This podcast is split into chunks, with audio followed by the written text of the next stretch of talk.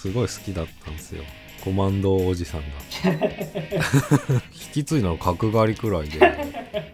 そう角刈り方式いけるんだったら次々と。角刈り方式。焼き肉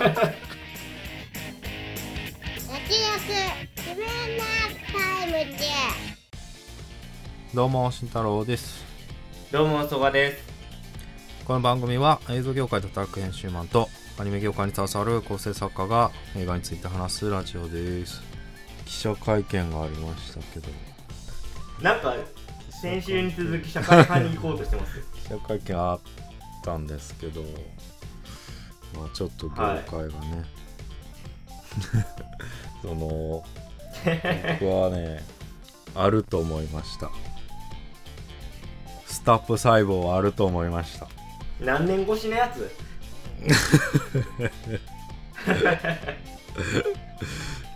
ップ細胞はあるんじゃないかな。それに関してはちょっと発言してくないな。えそっち？こっちが？こ そうね。っちもダメだっいやまあ両方発言しづらいですけどね。お茶を濁したつもりだった。こっちもやば。うーん。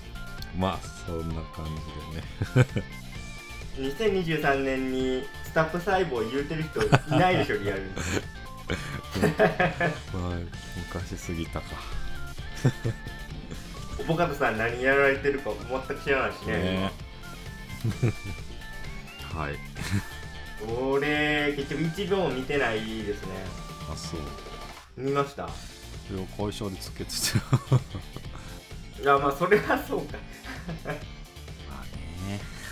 まあすごいまあすごいことですよね。そうそうだね。まあ着地点もないんですけど。クローズアップ現代とか見てもらってじゃあ。クローズアップ現代どこまでやれるんだ。えー今回特集するのは、えーマイエレメントでございます。はい。あらすじをお願いします。火、水、土、風のエレメントたちが暮らすエレメントシティ、えー火の女の子エンバーは家族のために父の店を継ぐ夢に向かって頑張っていた。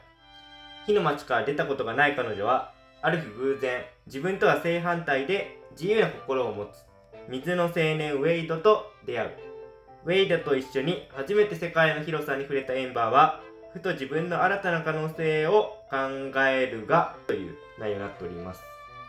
えー、では早速総評の方に参りたいんですけども、まあ裏ではちょっと言ってたんですけど、実は俺むちゃくちゃ見るモチベーション低くてですね、どうしようかなぐらいのテンションだったんですけども、まあというのもですね、ピクサー3年ぶりぐらいですか？劇場公開、おそらく。最後あれ、あれでしたっけ ?2 分の1の魔法の後なんかや公開してましたっけ？む結構ぶりですよね。えそんなディズニーピクスアーが。あ、そうでもないかな。バズ・ライトイヤーがあったか。あ、じゃあ全然。それ調べてんのかと思った という？いや、全然でございます。まあでも配信とセットみたいなことであ、そうですね。だから、ちゃんとした劇場で公開した作品としては、えマジで2分の1の魔法ぶりぐらいですね。え2分の13年前？マジ？2分の1だって2020年、3そうそう、月まあ2020年ですよ。とか23年経ったないぐらいだけど20年かうん。えー、だから久しぶりにまずピクサー作品ちゃんと見たなっていうのがありましてまあそれでちょっとモチベーションもね、ねピクサー界は今更みたいなとこ正直あったんですけども、えー、すいませんむちゃくちゃ面白かったです、なんですかねジョン・ラセターがなんかいなくなってからどうなのみたいな。のがありましてまあでも2分の1の魔法はめちゃくちゃ面白かったしまあこの番組でもね過去に特集してましたけどで何が良かったかというとやっぱ脚本ですよね。こんななんかソリッドでシンプルな、えーストーリーラインなんだけどやっぱね感動しちゃってまんまと。まあピクサーね脚本術の本とか、まあ、日本で翻訳されてるぐらい本当にストーリーファーストのね制作をやってる会社なんで、まあ、当然って言っちゃ当然なんですけどめちゃくちゃ分かりやすい。なんか2分の1の魔法とかもうむっちゃ感動したんですけどちょっと複雑っていうかまあ最後の主人公とお兄ちゃんの関係性を反転させるところとか結構ねテクニカルなことやっててそれはそれ俺好きなんですけど、まあ、マイエレメントはよりシンプルで本当に、えっと、主人公のエンバーとあとウェイドの、まあ、ロミオとジュリエット的なラブストーリーを、まあ、中心にしてそのエンバーの、まあ、自己実現の話に落とし込んでいくっていうところはむっちゃシンプルなんですけどいいし、まあエンバーとウェイドのねバーディー感的なとこから始まって、まあ、恋に発展していってっていうところも、まあ、むちゃくちゃ王道で何の木をてらったとこもないんですけどこのクオリティやられるとやっぱりピクサーすごいなってなんかこれクラスの本当にいい話をコンスタントでまた映画館でやってくれるんだったらもう今後もねピクサー作品ちょっとウォッチしていかないといけないなって思わされるぐらい本当に良かったです。えー、というところで、えー今回のマイエレメントなんですけども慎太郎さんはいかがだったでしょうか？はい。面白かったですね。まあかなり綺麗にっていうかねそのザラッとしたところが、まあ、逆に言うとあんまないっていうか相当王道でまあ進んでく感じ。まあでもそれがまあ良かったかなっていうのはありましたね。そうですね。うん。まあなんかまあ久々にっていうかねうん。なんか直球で良かったんじゃないですかね。なんか2分の1とかもかなりトリッキーといえばトリッキーなので、最後しゃくる感じがめちゃめちゃ良かってハマってたんで、まあ僕はだからピクサーっていうかディズニーっていうか、まあその CG アニメはもうずっと楽しみにはしてるんですけど、そう、だからそれで言うと、まあだから今回エレメント4つの種族があるっていう中で、まあアニメーションをだから最大限にピクサーの、まあ、得意技というかそれぞれのエレメントがどういう動きするかとか、まあ、すごくこだわってて、まあ、やっぱりそういうの子供とか見ると喜ぶしすごいそれぞれのギミックが楽しくて、まあ、そこを起点にでまあ曽我君が置いといてくれたと思うんだけど、まあ、やっぱり移民問題ですよね。うん。実は。まあ実はっていうかもうかなり直球でそれも描いているそ うそうですね、うんメタファーっていうかもうそのまんまだよねうん。ぐらいのね、このまま。普通にあの引っ越してきてるし街が形成されていってるので。うんまあそれもねもう、うん、全然わかりやすい感じで、うん、まあしかもまあいやらしい感じは、まあ、表面上なくてまあその、まあ、ストレート表面上終わるんだけどなんか意外と裏設定がありそうな感じが。あの博物館がなぜ沈んでるのかとかなんか過去に何かがあったっていうのが実はいくつかいくつもね浮かんでくる感じで。っていうところをなんかまあいろいろ調べようかなって思ってもう収録の時間が来てしまいました しゃべったらいいかいっていうね。まあまあでもあんまインタビューとかもそんなないっていうかねなんか監督がコロナ禍で大変だったよみたいななんかそんなんばっかりっていうかそんなんばっかりっていうか。まあありがたいお話なんですけどまっちゃんはまあ細かいとこは後で言うとしてまあやっぱりあの二人がかなり好きになれる。うんさすがディズニーさすがピクサーだなっていう感じの作品だったと思いましたね。そうですね。まあ先輩があのー説明してくれた通りまあマジでその今回の舞台になってるエレメントシティがまんまアメリカっていうことでやっていっててであのー見てる最中は具体的にあのこのことやってるなっていうのは、まあ、そこまでて特定できなくてなんとなくその主人公の火の元素の街の感じとかが、まあ、コリアンタウンかチャイナタウンかなみたいな、うん。まあ何にせよアジア系だそうそうそう。ふわっとなんかアジア系でしかも主人公の家族がまあ、雑貨屋というかまあコンビニ的なやつですよね。うんスーパーというか。そうそうそう経営していて、まあ、これはアメリカでね中国系の人がそういうドラッグストアとか経営してるっていうところを反映してるうんうん。だなって思ってまあ見てたんですけどエブエブもそうだったねあそうそうそう。ままさにその通りですよね。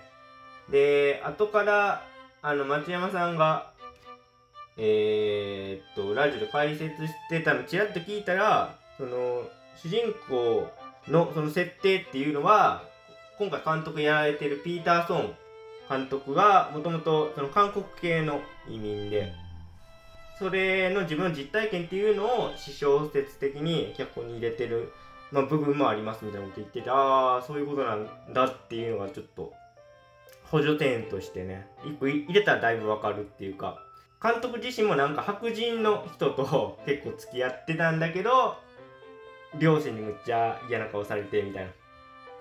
ことを町山さんは解説言ってて、まあ、まんま今回の2人の関係だなとかと思ってすごい私小説的なことやるの珍しいなっていうかピクサーで。っていうのちょっと思いますね。結構土下座するんですけどことあるごとに。そのエンバーとお父さんとか。あとエンバーのお父さんとそのお父さんだからまああれですね。おおじいちゃんですね。エンバーでみたいな。が別れのシーンとかで土下座するんですけどこれはなんか韓国のそういうのがあるらしいですねうん。敬意を表す最上級の。まあ五大統治とかも言われてる。あーね俺も五体統治だと思ったんですけどまあそういうとこからねインスピレーション持ってきてるっていうところでいろいろ深読みしていこうと思ったらねまあさっきの先輩が言ってくれてた博物館が沈んでる問題とかも深読みできそうなとこもありつつもでも表のストーリーラインはむっちゃシンプルで分かりやすくて。でしかも今回多分尺100分ぐらいだと思うんですけど俺はもうこういうのでいいんだよって思っちゃいましたね見終わった後。いやもう時間もちょうどいいしもうストーリーもね綺麗にオチもついてていやいやっぱピクサーこれだよなっていうか気持ちよかったな。あれ100分か。そうですね。全然てんこ盛りな感じもするけどね。ねいやだからこの密度がやっぱピクサークオリティだなと思いましてね、まあ、全然ね前回のバービーみたいなめっちゃ難しいやつも大好物なんですけど、まあ、今回のねピクサーぐらいのやつをコンスタントに見たいなっていうか。毎回バービークラス来られたらねちょっと胃もたれしちゃいますもんね むちゃくちゃ美味しいんですけど味としては。まあそのメインっていうか一番なんか泣かせっていうかまあ泣かせじゃないか。一番中盤の一番盛り上がるシーンでさ2人がさ触れ合うシーンがあるじゃん。橋の下で、はいはい。まあ、だからあそこもかなり感動的なんだけどだからそれに行く前にあの花をね2人で見るんだよね、ん。そうです。ね花いっぱい咲いてすすごい綺麗なし美しい CG で作ってるんだけど、まあ、だからそのねまあ触れ合うってとこでも十分感動的で、まあ、いけるんだけど、まあ、それをね二段構えにしてるところねやっぱ抜かりないなって思ったね、うん。最初の鼻のとこでねまず揺さぶっといてね。でその後火と水が触れ合うみたいななんかもう文章にしても映像にしても美しいものしかないみたいな、なんかさすがだなっていう。いや今だって慎太郎先輩に言われて気づきましたけどピクサーにしては珍しく大人のラブストーリーがベースというか。まあだから恋愛がね。そうそうそうそうなんですよね。いつものなんか少年と少女が活躍してみたいなのとはまた切り口変えてきたなっていう新鮮さはありましたねまあね王道なことを丁寧にやってましたよね最初 その主人公のお店に、えーウェイドが来てねそこから反発しながらも仲良くなっていくっていうのをちゃんと序盤で見せといてでロミオとジュリエット状態になっていくっていうところもまあこれ以上ないストレートを放ってくるんですけどまんまと俺は2人応援しながら見てましたもんね中盤とか。最初さウェイドはさ水の中から現れてさ、泣きながら違反をさ記録していくんだけどさなんかでももうやるしかないんだみたいな感じでさすんごいサイコパスに見えてめっちゃ怖かったんだ 確かに今そうやって振り返るとそうっすね。めっちゃ気持ち悪かったな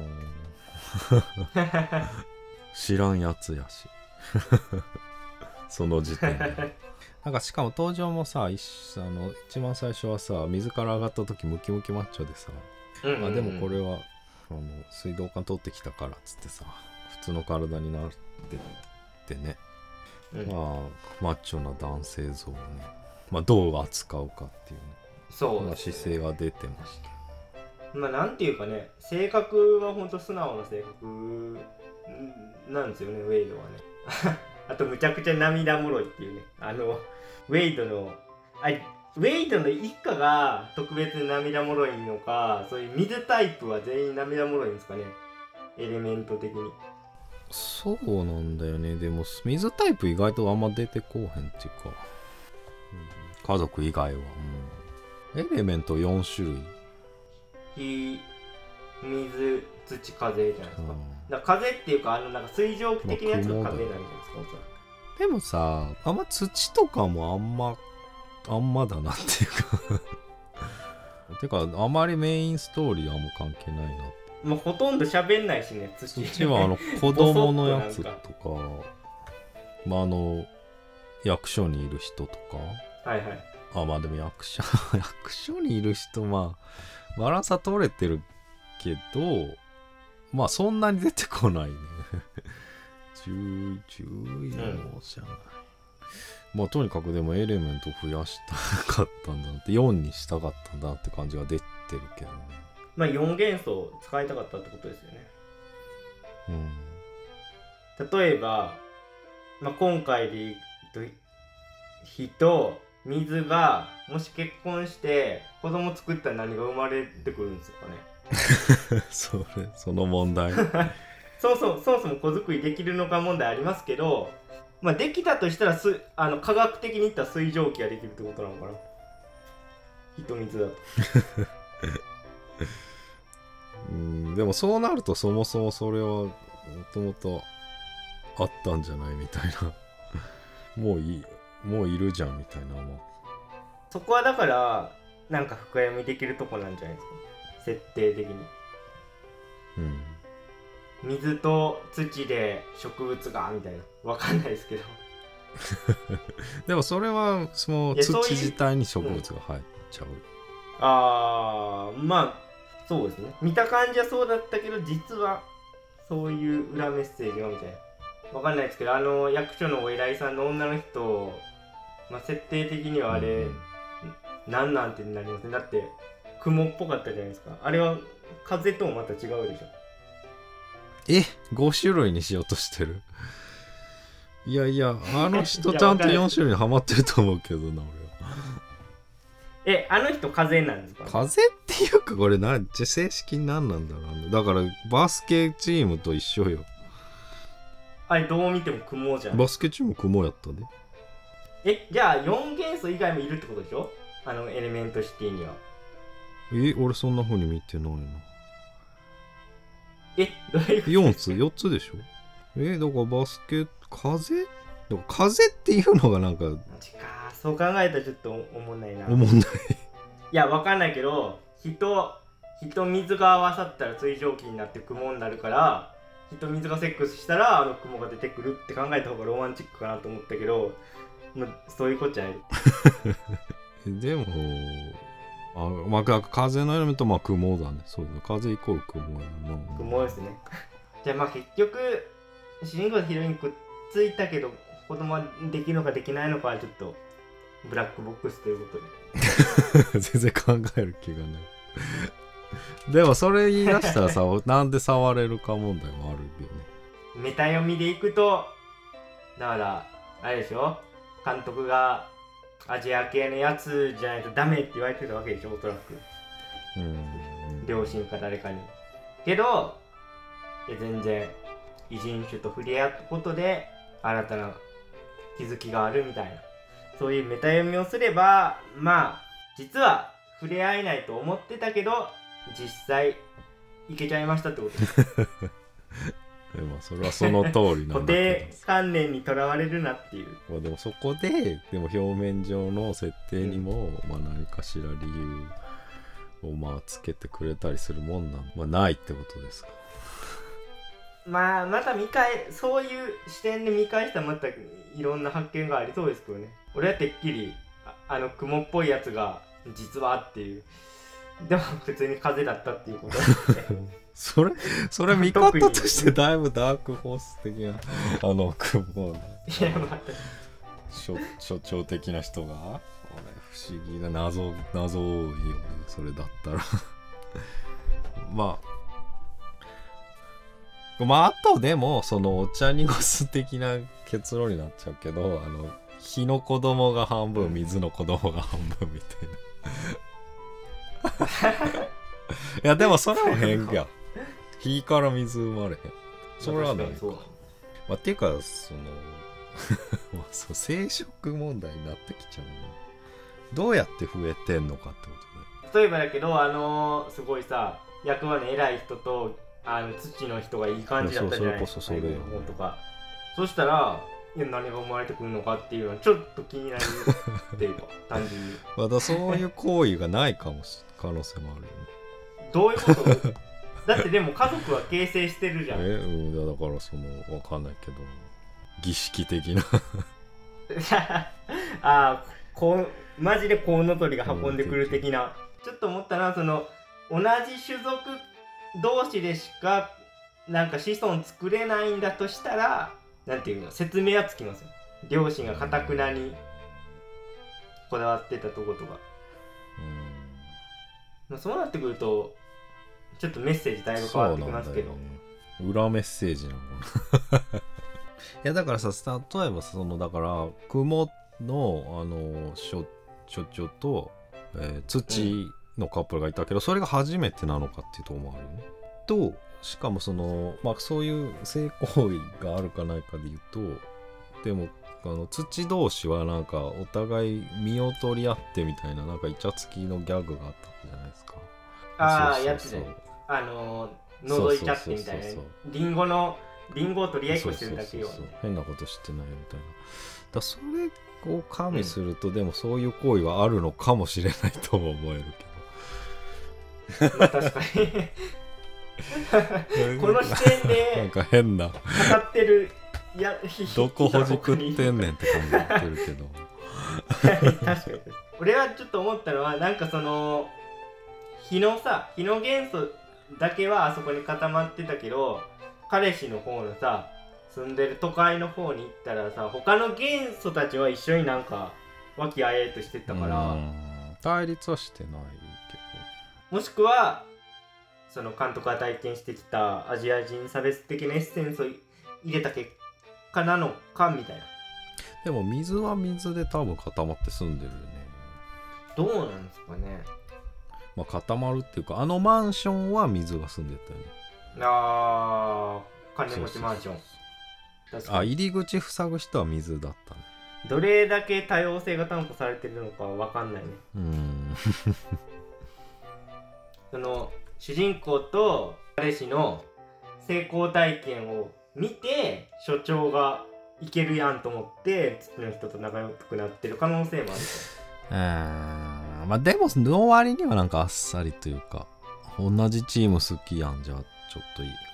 ちょっとデート行くぐらいの感じだったよね。まあ確かにそうだ。まああるあるのかなそれは。まあ風から確実に土は生まれないもんね。そうですね。ああれんでもだからエンバーが生まれる前はあでもお腹触ってたもんねお母さんはね。本当だ。うん。確かに。ちゃんとした設定ありそうですね。うん。そういういやまあでも大事っていうか意識しないはずはないと思うから。うんうんうん。確かに。いやコウノトリじゃないね。答え出ない感じですね。おそらく。でも水はさあの火の焼けたやつは飲めるよあー一応確かにね。え英語でホットっていうまあ熱いっていう意味はあるけど、うん。辛い時にホットっていうから、うんまあなんかね韓国系の辛い食べ物なんかなみたいな風に見てましたけど。まあそれもある。えだから逆にエンバーは水のやつなんか飲んだり食べたりしてたんだっけ？そこはしてないんじゃないですか。食卓にはいたっけ？うん。まあだから長靴履いて部屋の中歩いてたりはしてましたけどね、まあだと水は水の方がまだ柔軟性があるんだよね。そう考えると。そうですね。まあ幻想的に水最強ですからね。あの最後泣いて復活するんだけどさ、はいはいウェイドあのはねまあ、ウェイド死んだと思いきやあの場面飛ぶけどさ。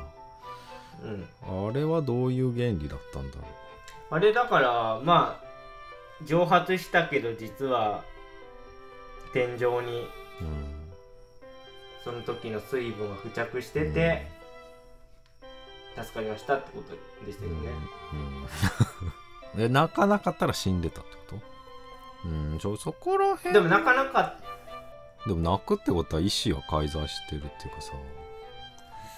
まあなんとなく意識はそこにあるんだよね、うん。うんじゃあ泣かなくてもまあ実はいたっていうこわかんないですねそこは。とうん。まあそそこら辺はちょっとふわっとしてるんだよね。まあ触れる問題と一緒でね。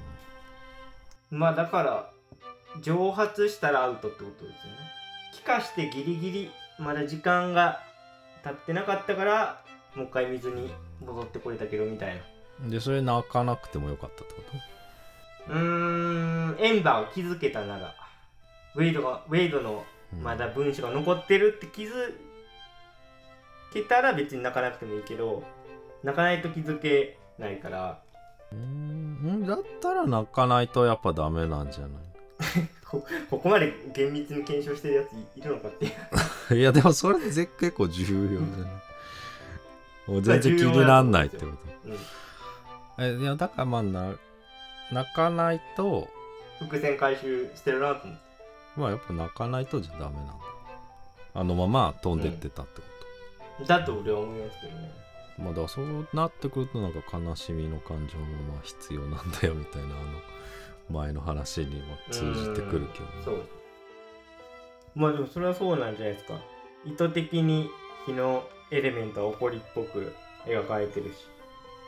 でもウェイドもさなんかすぐ人の心にさ入り込むっていうかさ。うん。結構チート級な気もしたな、場面場面人をそう引きつける何かがある的な。それに比べたら序盤のエエンバーすごい印象悪かったですけどね。嘘つくし、感情コントロールできてない感じたびたびねあったし序う盤は、で嘘は親についた嘘ってこウェイドのせいにしてたじゃん。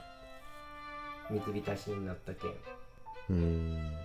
あとはまあすごい、まあ、今回の脚本で一番感心したのは実はエンバーはそんなに店継ぎたくなかったっていうその自己実現の話に後半シフトしていくのがうまいなと。思う、ん。でそういう家父長的に上から押し付けられることじゃなくて本当に自分がやりたいことに気づいてやっていこうっていうのが、まあ、最後着地点なんでそれはすごい現代的でええなと思いましたけどね、まあ、それで言うとお父さんむっちゃ物分かりいいなと思って まあ実際は結構揉めるやつだなと思う。考えれなくもないかもしれないけど。でもなんか常連がついでたよいい感じの店に乗ってたし。あとなんか設定的にそのエンバーがさ壊れた花瓶かなんかをうんの彼氏の家でさパッと直すじゃん。ああいうところの見せ方がうまいなっていう。でそれで、まあ、お母さんが才能に気づいてみたいな。流れになってたけど、まあ、結構伏線でその水道管破裂したところもエンバーは溶接してたりとかね。あとダムっぽい。あれは何なんなんでしょうね。その水漏れの、水路ね。そうそう。あそこ塞ぐところもね強化ガラスにしてたりとか。ああいうのはすごい。うんうん。アニメーションとして見ててユニークでよかったし、まあ、ストーリー的にもね聞いてましたね。あれもさ紫の炎になれるからできるのかね。だあからさ土もさその高温じゃないとガラスにはできないわけでっていうところにつながるのかな、まあそれをまあだから才能っていうか能力の、まあ、メタファーとして、まあ、それも一つ能力だよみたいな個性だよみたいなうん。ことだったのかなと思ったの。確かに砂を溶かしてねガラスにするっていうのは。まああとまあこれもめっちゃ直球だったけどねあのエンバーの感情が爆発してもダメになっちゃうとことあの強化ガラスが割れるところ完全にシンクロさせててねベタなやつねベタというそれはなんだ。け どまあまあ印象的なシーンでした。ね うん。まああと細かいけどさあのでもさ造形センスとかがいいっていうのは別に振りとかではなかったよね。うーんそうですね。まあそれとかしてできるみたいな。まあ振りっていうかそのあれあれはあったけどね 2, 二人の思い出的にさ水晶の中にこう。うん、でもあれもさ指ちょっと入れてピッて作ったぐらいでさめちゃめちゃ簡単にできるなみたいなさ、もうあれだけでセンスが出ちゃうんだって、もう大天才だよね、じゃあ。うん、まあそうそうですね。糸も簡単にやってたまあでもちゃんとウェイドが驚いてたってことはやっぱ美的に見ても素晴らしいってことでしょ。うん、いやまあだからそこからもう造形センスすらあるんだなっていう。うん。まああといいとこで言うとあの電車が走るたびにね水降ってきてたってさそれ傘で防いだりさもう序盤は全然、まあ火にとったもう邪魔でしかなかったんだけどあれだよねまあし最初のデートかな。で楽しかった帰りにね高架下歩いてる時に両サイドに水降ってきてね。それを見てまあ綺麗だなと思うっていう。まあめちゃめちゃ美しいシーンでした、まあ、しかもその降ってきてる水がウェイドを象徴してるっていう、まあ、そのままなんですけど。うん、やっぱこういうストレートのやつもねたまには摂取してないと。これバービーむちゃくちゃ好きですけどあれはちょっと子供に見せにくいでしょまあでもあれまあ子供はどうか。まあでもあれも第一層はエンタメしてるけどまあ大人向けかにしても。って思いましたね。がダイソーでも楽しめるっていう。あとあれだねさっき水路の話出たからだけどさまあ火ファイアタウンにはさ水をもう止めてるわけで、ね、あの全く水が行ってないで行く水パイプから出るのおかしいっていう話だったけどさなんかそれをしたことにより博物館、まあ、および地下鉄が沈んだ説。はいはいはい。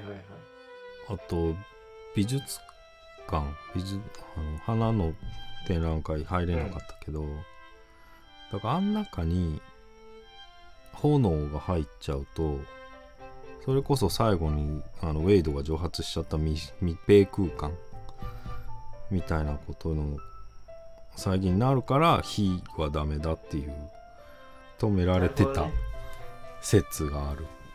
だからそのまあクワイアタウンで火の生きづらさみたいなのが表面上出てるけどもなんか実は裏設定ではその火が来たことによっての弊害みたいな。だからそのまあ片っぽだけのことを都合が描いてるんじゃないみたいななんかいろいろ実はあるらしい言われて俺も思い返してたんですけどでもそもそもあの水害の原因ってなんか船が停泊する時の衝撃かなんかで水が溢れてるよね。津波みたいに。っていうところがそもそもの原因だけどあそこは別に解決してないよなって思っちゃいました、うん、うん、いやでも全然あそこ直そうとしないんだよね。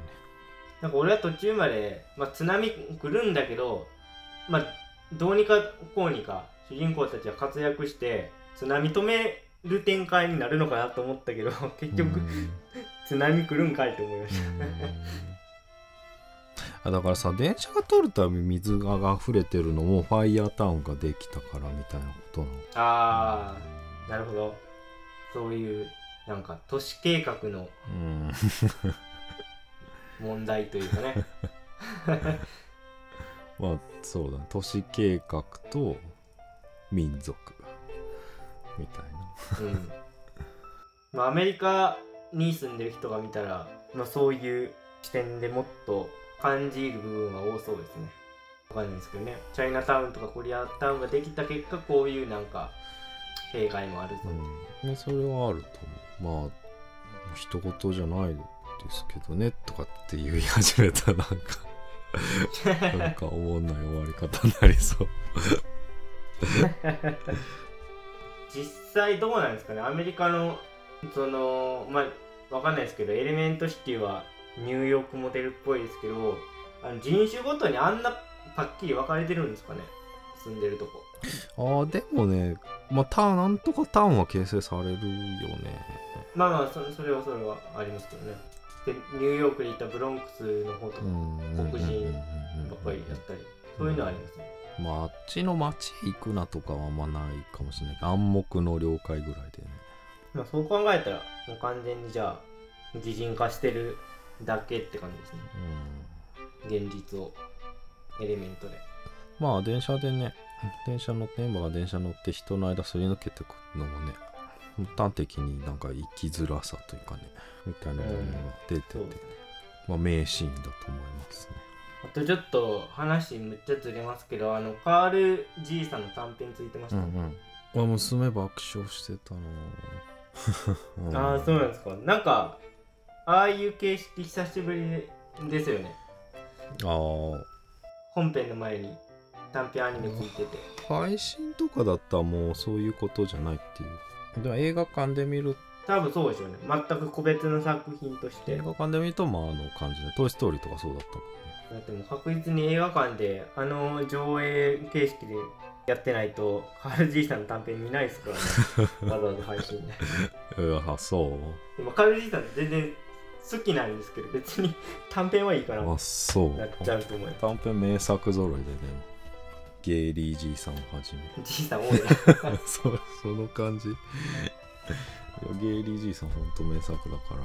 まあでもさそれでまたさ深読みでもないけどさ、うカール・ジーさんに新しい恋人ができるのかっていう、まあ、衝撃のあれもあるけど 寂しい気持ちとかさ。まあでも未来を向くのかなみたいこうねカール・ジーさんの一作目はその奥さんとの思い出の日々の場面とか結構感動的なだからね、だいぶ印象的だよね。そうそう。だからまあ、まあ、ギャグ要因で作ってるけど、まあ、実は大きな 決断が。確かにね。そう見てる側にとっても心穏やかじゃないっていう。うん。とこもありましたね。まあでもそのジャブとしても完璧だよね。もう子供たちそれで温まるからね。やっぱいいなと思いました。トトロの前半がギャグばっかりのようにうん一緒なんだよね、手法がねトトロで言ったら蛍の墓と同時上映だからねちょっと感情の振り幅やばいあれどどっち先なんだろうね。えー、さすがにトトロじゃないですか。だって蛍の墓のそ後うだ。ろそうですね。トトロ見せられてもトトロにたどり着かない。ね子供そうなったら。もうちょっと。これね感情バグってしまいますよね温度差で風邪ひくレベル いやいや。超えてるうんきますよねさすがに。精神破破壊いやそそうですよね。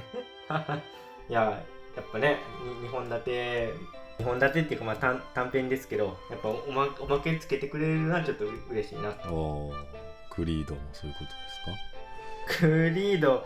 まあだからあれむずいよね。だからに日本だけでやってるわよね。まああれに関しては俺な,、まあ、ないより見れてよかったなと思います。あのアニメーション見れたからあ本当に好きなんだっていう。マイケル・ B・ ジョーダンが。まあでもどうだからタイミングもあるよね。だから言い悪い以前にみんなポカンっていうかさ。あ、まあそ続れは。続いたまあ手前にしてはヘビーだしな。まあクリード多分興行的にはシリーズ最高収益なんで続編あるでしょうからアニメーションの 2段。アニメーション似たあるんじゃないですかこれは。またあの形は本編作んないの？クリード疾風伝が始まるわけでしょ？おそらくえそれはナルトにかけたってこと？いやしれっと言ったけど リテラシー必要すぎるだろ、千年決戦編みたいなこと。予備知識必要すぎるだろ。いやでもそれこそお金ができたのと本編に行くんじゃない？まああと評判もあるけど。まあそんなクリード広げても。まあ確かに。ね全然関係なかった。まあそんな感じですかね。まあ、ピクサーね次回作は、えー星つなぎのエリオっていうやつが来年公開予定とのことです、ね、でもあれもあるよね。プリンセスものの願いを言えみたいな。それディズニーの方かな、うん。今ちょっと確認したところでよるとインサイドヘッド2が星つなぎのエリオン次はインサイドヘッド2もう今回良かったんでまあ映画館に公開されるんだったら見に行こうかなと その問題どうなったんだろう。結局。もう。いやーだから一時期ねめっちゃ揉めてた。まあやっぱコロナがあったからなんかね、まあそれも大きいでしょうね。もう普通にやってるもんな。映画館ね。はい今日はそんな感じで。はい。はい。以上脱力。キネマタイムズでした。ありがとうございました。ありがとうございました